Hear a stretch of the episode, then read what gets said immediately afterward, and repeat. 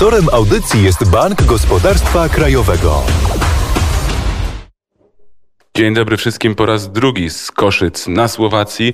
Znajdujemy się z Mikołajem Poruszkiem, Janek Oleński przy mikrofonie. Znajdujemy się w hotelu Dawid, hotelu przy obwodnicy miasta, przy samej trasie e, przelotu Via Carpatia, e, która poprowadzi nas do Salonik. Ten tydzień rozpoczęliśmy w Kłajpedzie na Litwie, przemierzyliśmy e, cały odcinek Polski i już znaleźliśmy się w Koszycach. Stąd dzisiejsze podsumowanie dnia. Mieliśmy jedną próbę wcześniej, natomiast nie powiodło się, ponieważ e, internet e, w tym miejscu, w którym się znajdujemy, troszeczkę zawodzi, e, czy to Wi-Fi, czy to z telefonu. Próbujemy na wszystkie możliwe sposoby, ale chyba teraz powinno być ok, bo siedzimy przy samej recepcji hotelu, w którym się zatrzymaliśmy. O samych Koszycach chciałbym Wam coś więcej opowiedzieć, chciałbym Wam pokazać. Mm, natomiast nie było to łatwe, żeby, żeby się tutaj jakoś odnaleźć. Po pierwsze, szukałem kontaktu z Polakami mieszkającymi tutaj. E, szukałem też za pomocą e, aplikacji Couchsurfing kontaktu z miejscowymi gospodarzami, którzy mogliby się spotkać, oprowadzić nas po tym mieście, ale wychodzi na to, że Słowacy dzień wolny od pracy, soboty spędzają na łonie natury. Większość odpowiedzi, jakie otrzymałem, brzmiały następująco. Wyjeżdżam gdzieś pojeździć motocyklem, jadę sobie teraz pochodzić po górach, coś tam, coś tam, sorry, niestety nie będzie mnie, nie będę mógł się z Tobą spotkać. Tak więc jadąc tutaj już mieliśmy pewne przekonanie, że może e, nie spotkamy jakichś barwnych postaci, które by nam opowiedziały o mieście. Z drugiej strony, mm, z drugiej strony e, mieliśmy e, okazję tutaj przeżyć taki mały eksperyment, bowiem zatrzymaliśmy się w hotelu, jak już wspomniałem, przy samej trasie hotelu, który raczej gości kierowców ciężarówek, tych ciężarówek, które zmierzają różnymi drogami tranzytowymi. W przyszłości może właśnie będą krążyć Via Carpatią od południa do północy Europy, albo na odwrót, tak jak my jedziemy północ-południe. E, I to jest dosyć niebywałe miejsce, bo tak prosto z drogi szybkiego ruchu zjechaliśmy w prawo, nie ujechaliśmy 15 metrów wyłoniła się ogromna brama, e, brama wjazdowa mieszcząca właśnie takie wielkie ciężarówki. E, przez nią wjechaliśmy. E, ogromny parking, jakieś takie wymarły teren, wiadukty dookoła nas. No to jest to, jest to ciekawe doświadczenie. W takich miejscach kierowcy ciężarówek muszą się zatrzymywać, bo przypominam, że oni muszą odbyć dziewięciogodzinną pauzę w trakcie dnia swojej pracy. Nie mogą jechać do oporu tyle, ile, im, ile im sił starczy, tylko muszą taki postój zrobić i wtedy na przykład w takich miejscach, w takim przybytku, jak my dzisiaj się zatrzymują. E, dzisiejsza audycja e, Via Carpatia to swoiste podsumowanie tego, co działo się przez e, ostatni tydzień. Ja muszę przyznać, że tak jak jeździmy z Mikołajem, mamy taką refleksję, że tu już hotel z hotelem trochę się zlewają w jedną całość droga z drogą, kilometr za kilometrem, tylko mm, krajobrazy y, się zmieniają i naprawdę y, urzekają i naprawdę y, wypełniają jakąś radością. W tym wszystkim, co tak mknie szybko za oknem. Mm, tak więc, jako że jest to podsumowanie, to wrócimy do jednej z pierwszych rozmów naszego wyjazdu. Była to rozmowa z Krzysztofem. Krzysztof, który określił się góralem, Polakiem z Podkarpacia, któremu zamarzyło się mieszkanie nad morzem. Krzysztof z tym związał swoją pracę zawodową. Pogłębiał e, rozmaite e, porty, najpierw w Szczecinie, a potem właśnie e, przyjechał do Kłajpedy i o tym swoim pierwszym wrażeniu z Kłajpedy po tym, gdy tam przyjechał, opowiedział nam między innymi. Pracowałem w polskiej firmie szczecińskiej. No, kupę lat temu. Pogłębialiśmy tutaj tor wodny w porcie. No, to było takie pierwsze zetknięcie z całkiem innym światem, całkiem innym, jaki e, znaliśmy powiedzmy z Polski, z polskich portów. Kilkakrotnie tutaj przyjeżdżaliśmy. No pierwsze wrażenie, jak wyszliśmy do miasta e, pierwszym razem, no to wydawało nam się, że e, bez problemów bardzo łatwo się porozumiemy, dlatego że pierwsze nazwy, jakie widzieliśmy, to był Baras, Restauranas, Lombardas, Bankas.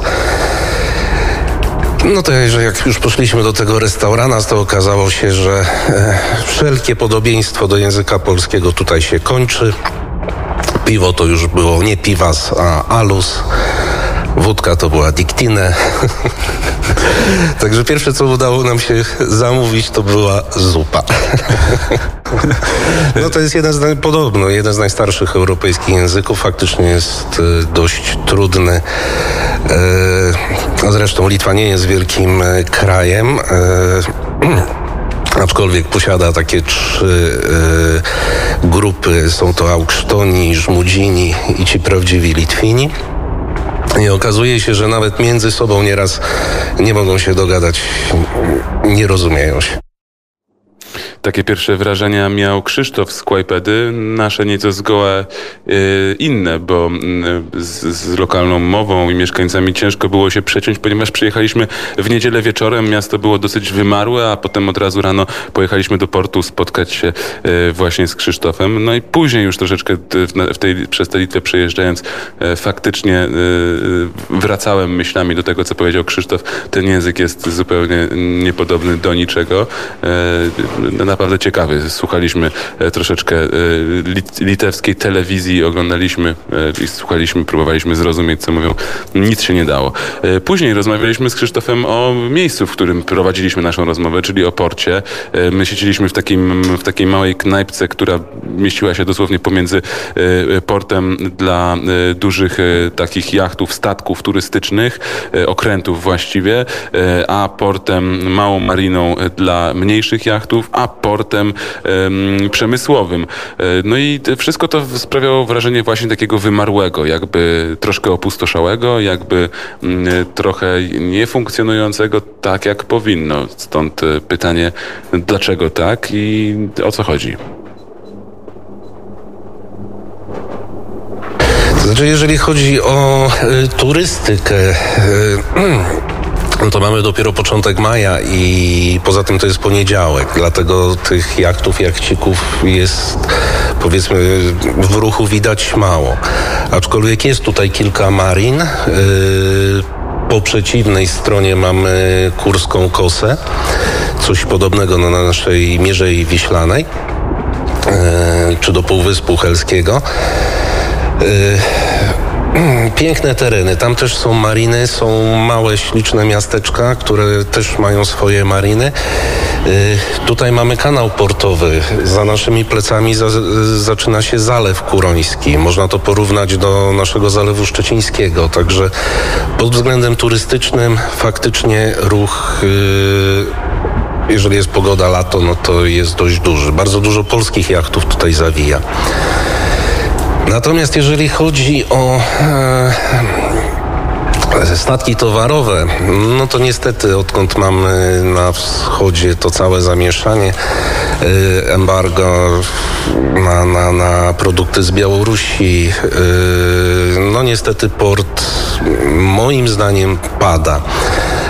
E, nie ma, przede wszystkim port zarabiał bardzo duże pieniądze na raz.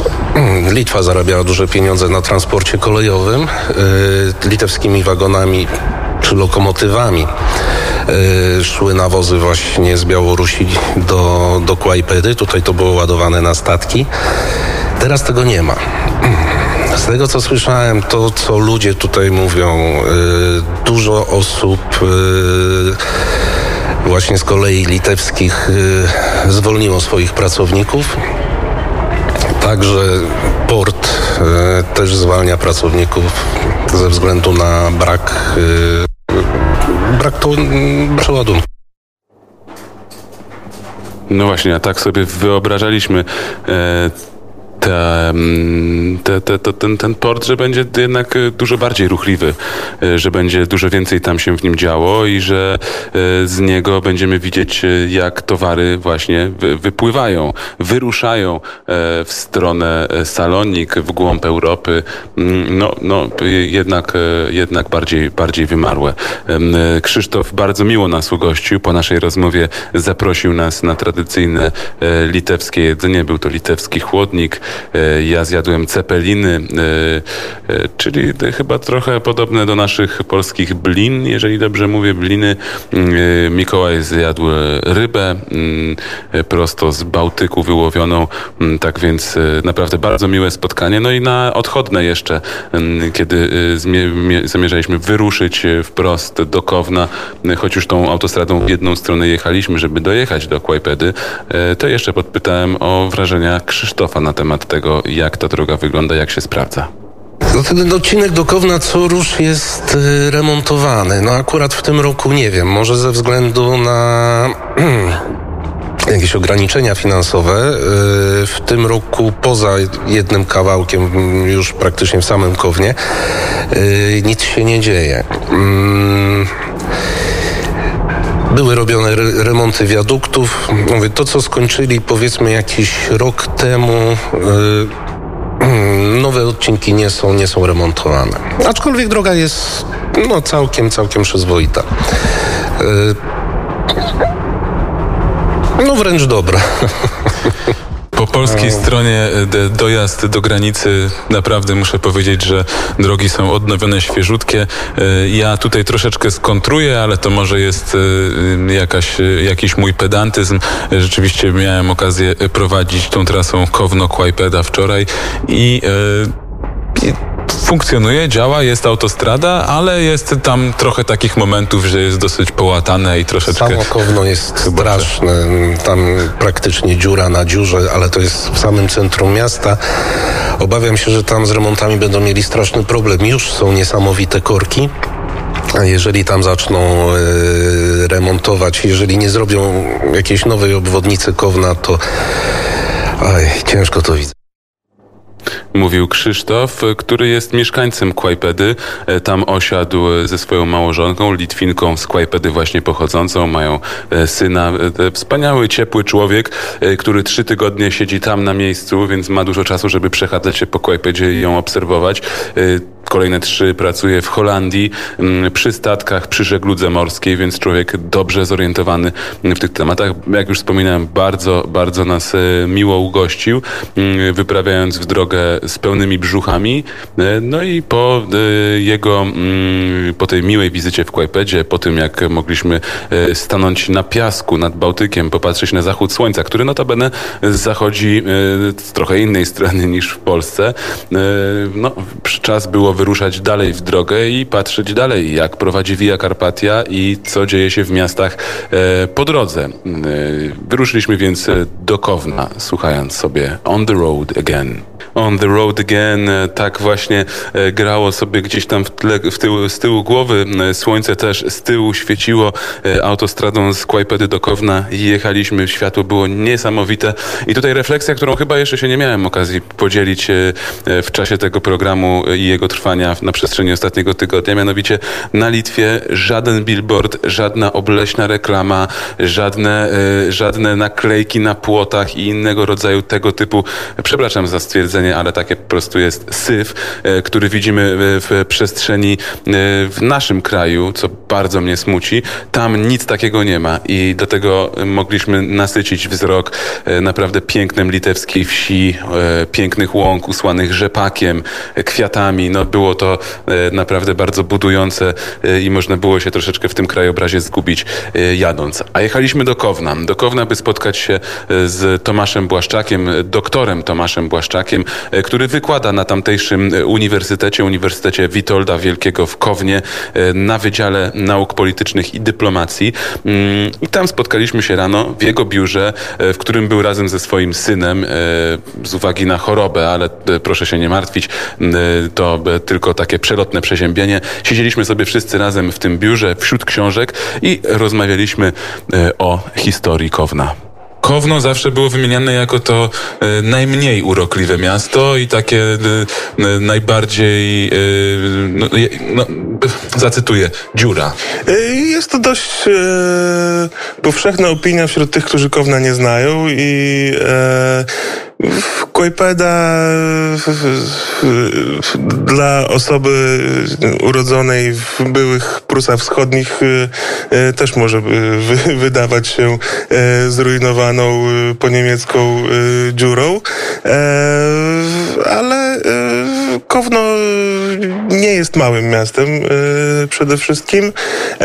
Kowno jest byłą stolicą Litwy i to się odczuwa, bo Kowno może rzeczywiście, jeżeli porównujemy historię Kowna z historią Wilna, które było stolicą Wielkiego Księstwa, Kłajpedą, która, która była poważnym portem bałtyckim, to Kowno wyrosło jako miasto pod koniec XIX wieku, pod koniec XIX wieku, w wieku XX, w okresie międzywojennym stało się stolicą i mamy tutaj naprawdę dużo przykładów cennej architektury modernistycznej, która otrzymała europejski znak dziedzictwa. To właśnie Kowno jest w tym roku europejską stolicą kultury. Także ja mogę zrozumieć mieszkańców innych miast, którzy preferują swoje miasta, ale uważam, że Kowno jest niezwykle urokliwym, zielonym, ładnie położonym nadniemnem miastem z ciekawą historią, ciekawą architekturą, ciekawymi ludźmi, także ze swojej strony zapraszam i zdecydowanie jest tutaj co pooglądać. No nie można odmówić lokalnego patriotyzmu e, panu doktorowi Błaszczakowi. E, ja też byłem pozytywnie zaskoczony po tym, jak nasłuchałem się, jakim Kowno je, jest, jaką jest dziurą właściwie. Potem okazało się, że wcale nie do końca, całkiem ładnie odnowione, e, całkiem ciekawie położone, tak jak wspominał doktor Błaszczak, ale jakieś strasznie wymarłe. Znowu mieliśmy z Mikołajem wrażenie, że jest tam strasznie pusto, że nic tam się nie dzieje, e, że to takie miasto widmo. E, więc zapytaliśmy e, o jego historię, o to, jak wyglądało w przeszłości. Przy ulicy, jak ją poprawnie wypowiedzieć? Namuno, niemeńska, można tak powiedzieć. Niemeńska ulica i okazuje się, że też ma swoją ciekawą historię. Tak, była to centrum tak zwanej dzielnicy Czerwonych Latarni w e, przedwojennym Kownie e, i, i też przed, przed pierwszą wojną światową. No oczywiście, jak każde, jak każde rozwijające się europejskie miasto, Kowno miało swoje odpowiednie, odpowiednie dzielnice charakterystyczne dla, dla każdego, dla każdego miasta. A wracając trochę do kwestii innych miast, no owszem, Litwa, Litwa ma trzy duże miasta. Każdy z, każdy z tych trzech miast jest, można powiedzieć, zupełnie, zupełnie inne i wiadomo, że ta rywalizacja, ona się przekłada na wszelkie dziedziny życia, nie tylko na, nie tylko na koszykówkę na przykład. No, doktor Błaszczak, e, jako że jest historykiem, dużo nam o historii Kowna opowiadał, o czasach wojennych, e, w, między, w czasie dwudziestolecia międzywojennego Kowno było stolicą Litwy i tutaj też e, troszeczkę historii mogliśmy, mogliśmy liznąć. Natomiast jako, że to jest podsumowanie, to odsyłam na portal wnet.fm albo naszego radiowego Spotify'a, Spotify Radio Wnet. Chociaż wystarczy, że wpiszecie w wyszukiwarce Spotify'a Via Carpatia i na pewno całych tych rozmów od, e, odszukacie, bo były ich dwie, e, pojawiły się w dwóch odcinkach i tam o historii e, Kowna i coś więcej o tym mieście możecie posłuchać. Tymczasem my z naszym podsumowaniem leci, lecimy dalej. Ja jeszcze chciałem dopytać doktora Błaszczaka o jego perspektywę tego, co dzieje się w porcie w Kłajpedzie i litewskich kolejach w związku z bieżącą sytuacją i relacjami dyplomatycznymi między Litwą a Rosją czy Białorusią na przykład w kontekście wojny na Ukrainie. No i tutaj takie pytanie o ten port w Kłajpedzie padło.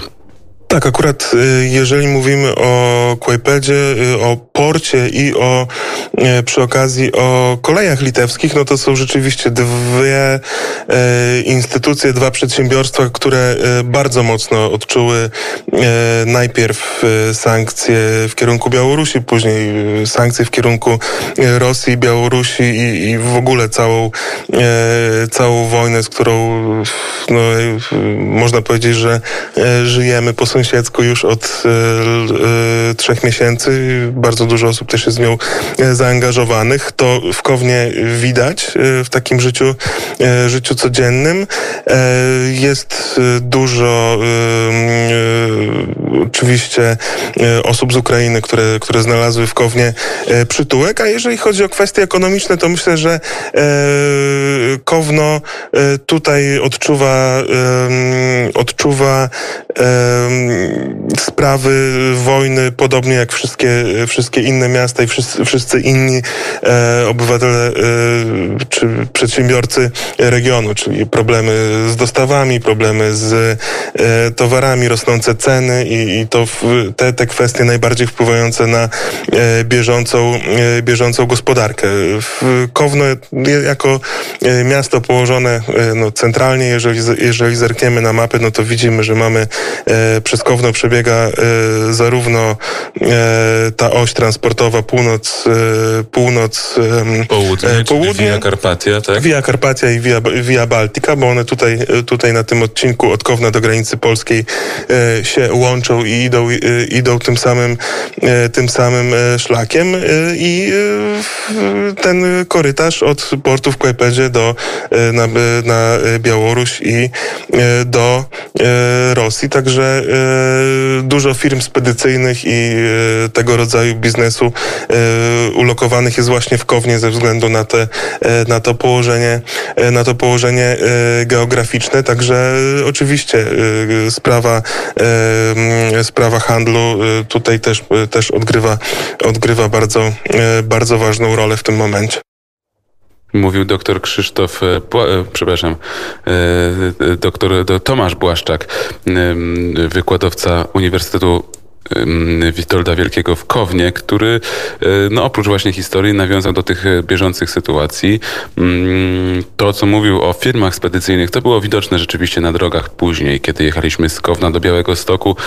Wzmożony ruch ciężarówek wiozących towary w dół z Litwy do Polski, prawdopodobnie, lub może nie tylko z Kowna, ale i z Kłajpedy Sportu coś wiozące do nas, a może i właśnie dalej taką trasą, jak my zmierzamy, czyli przez Słowację, na której jesteśmy jesteśmy teraz, Węgry, Rumunię, Bułgarię, e, aż do Grecji. Via Carpatia, tak, e, taką, taką trasą e, wiedzie ta droga. I my tą drogą z Kowna dojechaliśmy do Białego Stoku, gdzie spotkaliśmy się z Krzysztofem Szubzdą, komikiem, aktorem, e, człowiekiem orkiestrą, można powiedzieć, mocno zaangażowanym w życie tego miasta, e, w rozmaite e, akcje artystyczne, kulturalne, no i przede wszystkim ciepły, miły człowiek, który po spotkaniu pięknym, słonecznym porankiem na rynku w Białymstoku opowiedział nam co nieco o tym mieście. Znajdujemy się w samym centrum miasta, wśród takich najbardziej okazałych zabytków i witam w Białymstoku i mam wrażenie, że to jest to tyle ciekawe miasto, że kiedy się jeździ do innych miast, do Gdańska, do Krakowa, do Poznania, to się jedzie, żeby zaliczyć konkretne rzeczy. Mm, Wawel, Smoka, Koziołki, Neptuna. U nas takich oczywistych oczywistości nie ma, co moim zdaniem dodaje tylko miastu smaku, bo możemy poodkrywać różne e, niesamowitości. Na przykład tuż za nami rozpościera się rynek, który w każdym mieście jest kwadratowy albo prostokątny. Nasz rynek jest trójkątny, co każdy zobaczy, kiedy się trochę pospaceruje. A w środku rynku stoi z kolei ratusz, który w każdym mieście e, jest pozostałością po siedzibie rajców miejskich, a u nas w ratuszu było wszystko oprócz Rady Miasta. Była i hala targowa, była i waga miejska, strażacy też tam rezydowali i oglądali Białystok z góry. Ale ratusz nigdy nie był ratuszem, więc też mamy taką osobliwość, a naprzeciwko niej e, najnowsza osobliwość, czyli to koło błyńskie, o którym pan wspomniał. No właśnie, z jednej strony można powiedzieć, że trochę niszczy nam krajobraz, z drugiej strony niektórzy uważają, że dodaje uroku. E, wiem, że raczej jest atrakcją. Wraca do nas już po raz drugi na kolejny sezon. E, w tym sezonie pojawiło się gdzieś miesiąc temu. No i z tego co wiem, przyciąga. E, ja jeszcze nie dałem się skusić, ale, ale wielu znajomych śmigało i, i, i, i podziwiało z góry i mówiło, że jest fajnie. Ten oto kościół, ta biała część, to jest najstarszy kościół w Białymstoku, zbudowany jeszcze za czasów Brenich, który w pewnym momencie okazał się zbyt mały dla naszych wierzących i tak mniej więcej pod koniec XIX wieku e, postanowiono zbudować drugi kościół. Oczywiście to nie były na dobre czasy do budowania kościołów, bo trzeba było te sprawy uzgadniać z władzami carskimi, więc e, dopuszczono się takiego wybiegu i poproszono o mm, przybudówkę, dobudówkę do tego kościoła. I tak oto powstała ta oto przybudówka e, neogotycka, 20 razy większa niż kościół, ale nikt nie powiedział, że przybudówka nie może być 20 razy większa. I w ten oto sposób e, dzisiaj przybudówka do starego kościoła, zwana kościołem Fardem, jest chyba jedną z największych wizytówek naszego miasta, oprócz Pałacu Braniskich, który jest skryty za tamtymi drzewami, więc na razie ich nie widzimy z Krzysztofem Szubzdą bardzo miło sobie spacerowaliśmy w ogóle po Białymstoku. E, ja trzymałem mikrofon, e, rozmowa się toczyła e, w trakcie chodu, co zresztą możecie zobaczyć na Facebooku Radia Wnet. Mikołaj Poruszek stał za kamerą iPhone'a i kręcił nas wszystkich na tak zwanym live. Relacja na żywo dostępna, z tej rozmowy dostępna jest na naszym Facebooku. A my tak sobie spacerując trafialiśmy na kolejnych e, znajomych właściwie Krzysztofa Szubzy. Najpierw przejeżdżał e, jakiś jego kolega, który na nas e, trąbnął. Później, już po relacji, po rozmowie na żywo na antenie, dołączył do nas. Jak się okazuje, słucha Radia Wnet, jest wiernym słuchaczem i bardzo lubi, więc mm, pozdrawiamy bardzo serdecznie. Ale później, dalej przechadzając się, też trafiliśmy na jednego z lokalnych aktorów, którego zapytaliśmy przy tej okazji, y, rozmawiając z Krzysztofem Szubzdą o Via Carpati, o tym projekcie, który badamy teraz w naszej radiowej podróży, mm, no, trafiliśmy na jego kumpla, który y, kilka słów też powiedział, więc y, posłuchajmy o tym. Drogi mam wrażenie, że są coraz lepsze. Kiedyś do do, z Warszawy do Białegostoku jeździło się ponad 3 godziny. Teraz myślę, że 2 godziny to jest maksymalna, maksymalny czas podróży. A jeśli chodzi o świadomość e, drogi Via Carpatia, mam wrażenie, że jakieś 10 lat temu, kiedy było trochę o niej głośniej, kiedy zastanawialiśmy, jaki będzie dokładny jej przebieg, to świadomość tej drogi była chyba trochę większa. Teraz yy, myślę, że mm, jakbyśmy zapytali na przykład aktora teatru dramatycznego, który zaraz idzie. Cześć Marku, wywiad na żywo do radia. Wiesz co to jest Via Carpatia? Taka droga. Taka droga, która nie może ciągle powstać, bo ekolodzy mają coś przeciwko temu. Pan Marek gra akurat w, króle, w Królu Liże. To jest najnowsza produkcja teatru dramatycznego. W Macbecie? co ja mówię? Macbecie. Ale wpadka. Dobra, dobra, w Macbecie. W Macbecie, zapraszamy. Nie, no to droga, która ma e, naprawdę zmodyfikować i przyspieszyć transport, przede wszystkim towarowy w Polsce, ale ciągle długo i długo jest, ja trwa i przebudowa, modernizowanie kilkukilometrowych y, odcinków, to nie jest sukces. Czyli w środowisku artystycznym jest świadomość drogi.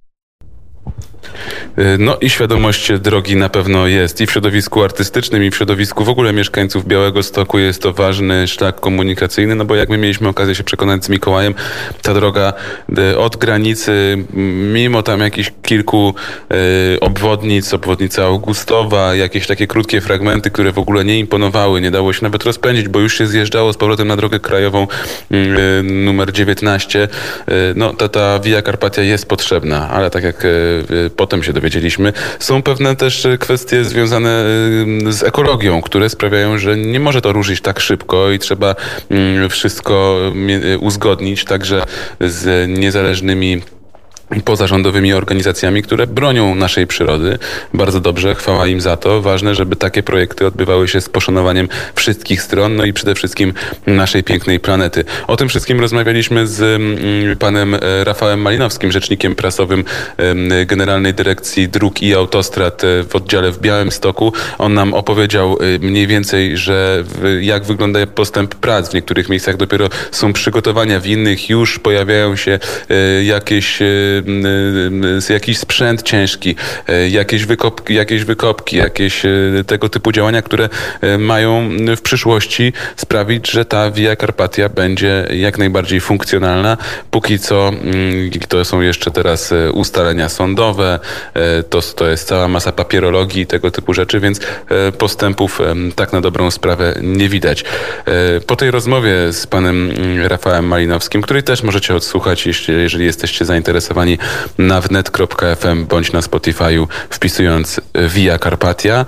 Wyruszyliśmy do Lublina. W Lublinie spotkaliśmy się z panem Bernardem Nowakiem. Już tak się chyba utarło, że jeżdżąc do Lublina, y, co róż i różni dziennikarze Radia Wnet tam jeżdżą, ale zawsze każdy trafia na postać pana Bernarda Nowaka i z nim rozmawia. Dla mnie mm, było to bardzo miłe spotkanie, bardzo ciekawa postać. Opowiadał nam o Lublinie, o jego historii, o tym, jak Lublin się zmienił. E, Trochę było też e, w całej tej rozmowie takiej nutki filozofii i głębi. M, e, Również zachęcam do odsłuchania na, na naszym Spotify i na wnet.fm. Ja podzielę się tylko tym fragmentem, m, który kończył naszą rozmowę, jako że jesteśmy w, na trasie Via Carpati i o tym tutaj mówimy. No to zapytałem też pisarza, poważnego redaktora i wydawcę, jakim jest Bernard Nowak, co o tej drodze sądzi.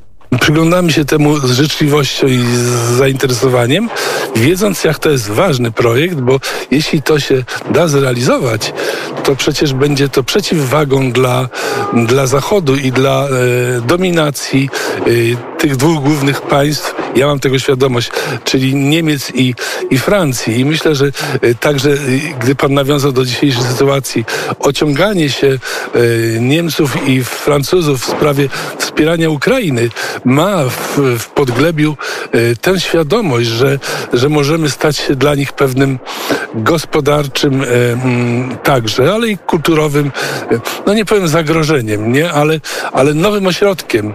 A bardzo bym chciał, żeby tak było, bo my tutaj wszyscy, którzy się wokół owej Via Carpatia e, zbieramy, Mamy jednak trochę inną mentalność niż ludzie Zachodu, którzy nie przeszli tej y, y, smutnej szkoły y, sowietyzmu czy sowieckości i inaczej patrzymy na zagrożenie ze wschodu i wiemy, wiemy czym to się może skończyć. A tego na pewno i my, i ci ludzie z zachodniej części Polski by nie chcieli przecież.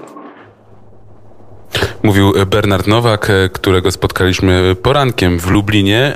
A potem po naszej rozmowie wyruszyliśmy e, z mikrofonami e, oddzielnie, jedną drogą Mikołaj, drugą drogą ja i postanowiliśmy zapytać mieszkańców Lublina, co w ogóle wiedzą o projekcie Via Carpatia, czym jest według nich, na ile jest potrzebna. No, przekonajcie się sami. To jest taka autostrada, która jeszcze jest, znaczy już prawie jest, a jeszcze nie dokończona. To wiem, że jest autostrada i tyle. To droga łącząca Mazury z, południem Polski. Droga szybkiego ruchu. To jest ta trasa, która prowadzi aż do Morza Śró- Śródziem Czarnego, Śródziemnego. No i się cieszymy, że taka będzie. Jest to droga albo ekspresowa, albo autostrada prowadzona od Litwy, łącząca tutaj Białystok, Lublin, aż pod Podkarpacie. To jest trasa prowadząca do wielu krajów, tak? No, nowa trasa na e, Podkarpaciu. Trasa drogowa łącząca dół z górą. To znaczy południe z północą. Ja uważam, że to jest bardzo, bardzo słuszna decyzja, że rząd to robi i, i że to powinno być jak najszybciej skończone i to przyniesie wielkie korzyści dla naszego kraju. No dobrze, no bo będziemy przynajmniej e, się szybciej jeździć. No. Łatwiej będę miał na przykład dojeżdżać z Lubna do Rzeszowa. Jeszcze jak zrobią Niedźwicę, to już będzie w ogóle super. Teraz godzinę się jedzie z Rzeszowa do Lublina, a przedtem dwie i pół. Oczywiście, że jest dobry pomysł i powinniśmy ją kończyć. To jak się pan dostanie z ma, na Mazury e, zwykłym autobusem ciężarowym, to jest graniczy czasami z cudem. Jak są, są korki, nie korki, to jest po prostu katastrofa. A to na pewno usprawni i odciąży lokalne drogi. Chyba ma to sens.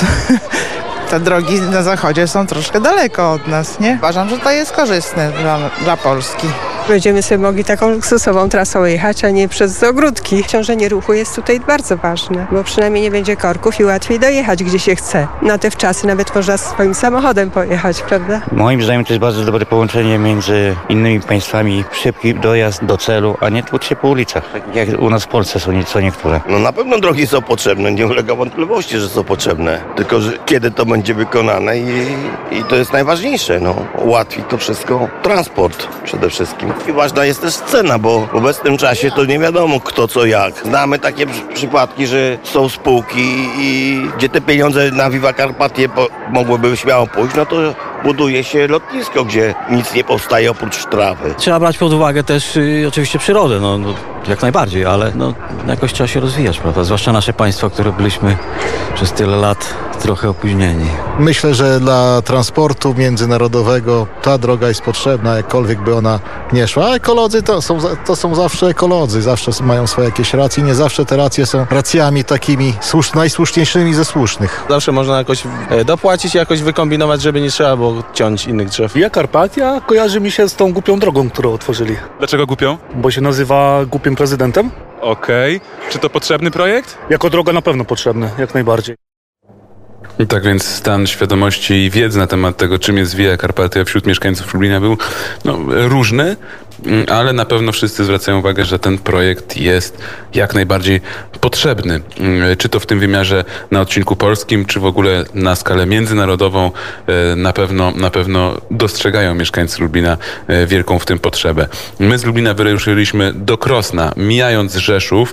E, Droga Lublin-Rzeszów już jest prawie w całości skończona i rzeczywiście bardzo szybko przemknęliśmy między jednym miastem a drugim mm, wokół Rzeszowa. No, trudno się dziwić, byliśmy tam w godzinach szczytu, ale e, pewne korki e, nas e, troszeczkę spowolniły. Za Rzeszowem natomiast już e, tak ekspresowej drogi do Krosna, do którego zmierzaliśmy, nie było. Musieliśmy jechać takimi wąskimi, krętymi uliczkami górskimi, co swoją drogą sprawiało dużą frajdę e, e, przy samym prowadzeniu. Natomiast jeżeli chodzi o e, sprawność e, tranzytową, no to jeszcze to nie jest ta wymarzona Via Carpatia, o której e, myślimy.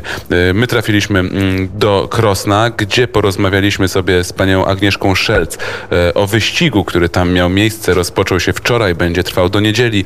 Mm, Rozmawialiśmy też przede wszystkim ze Zbigniewem, mm, e, z panem e, Zbigniewem, em, ojejku, leciało mi, Przątkiem, Oprzątkiem, który jest właścicielem tamtejszego antykwariatu i księgarni i on opowiadał nam trochę o swoim życiu. Jego martwi powstawanie Via Carpatii, bo zaburzy mu widok przez jego ogród na piękne Karpaty. No, niestety, czasem takie projekty odbywają się też ceną e, zwykłych, e, prostych ludzi, którzy, którzy e, no, może nie będą z niej aż tak bardzo korzystać. Nie wiem, zobaczymy. My jesteśmy w Koszycach mm, w, na Słowacji. Nasz czas naszego podsumowania dzisiejszego już minął. Tak wyglądał zeszły tydzień. Zapinajcie pasy i bądźcie gotowi na przyszły. Wystartujemy prawdopodobnie już z Węgier w poniedziałek z kolejną audycją na żywo o godzinie 8.45. Tymczasem w imieniu swoim, jak i Mikołaja Poruszka, który jest tutaj ze mną od początku, bardzo dziękuję za uwagę. No i słyszymy się w drodze. Pozdrawiam. Hej. Via Carpatia. Sponsorem audycji jest Bank Gospodarstwa Krajowego.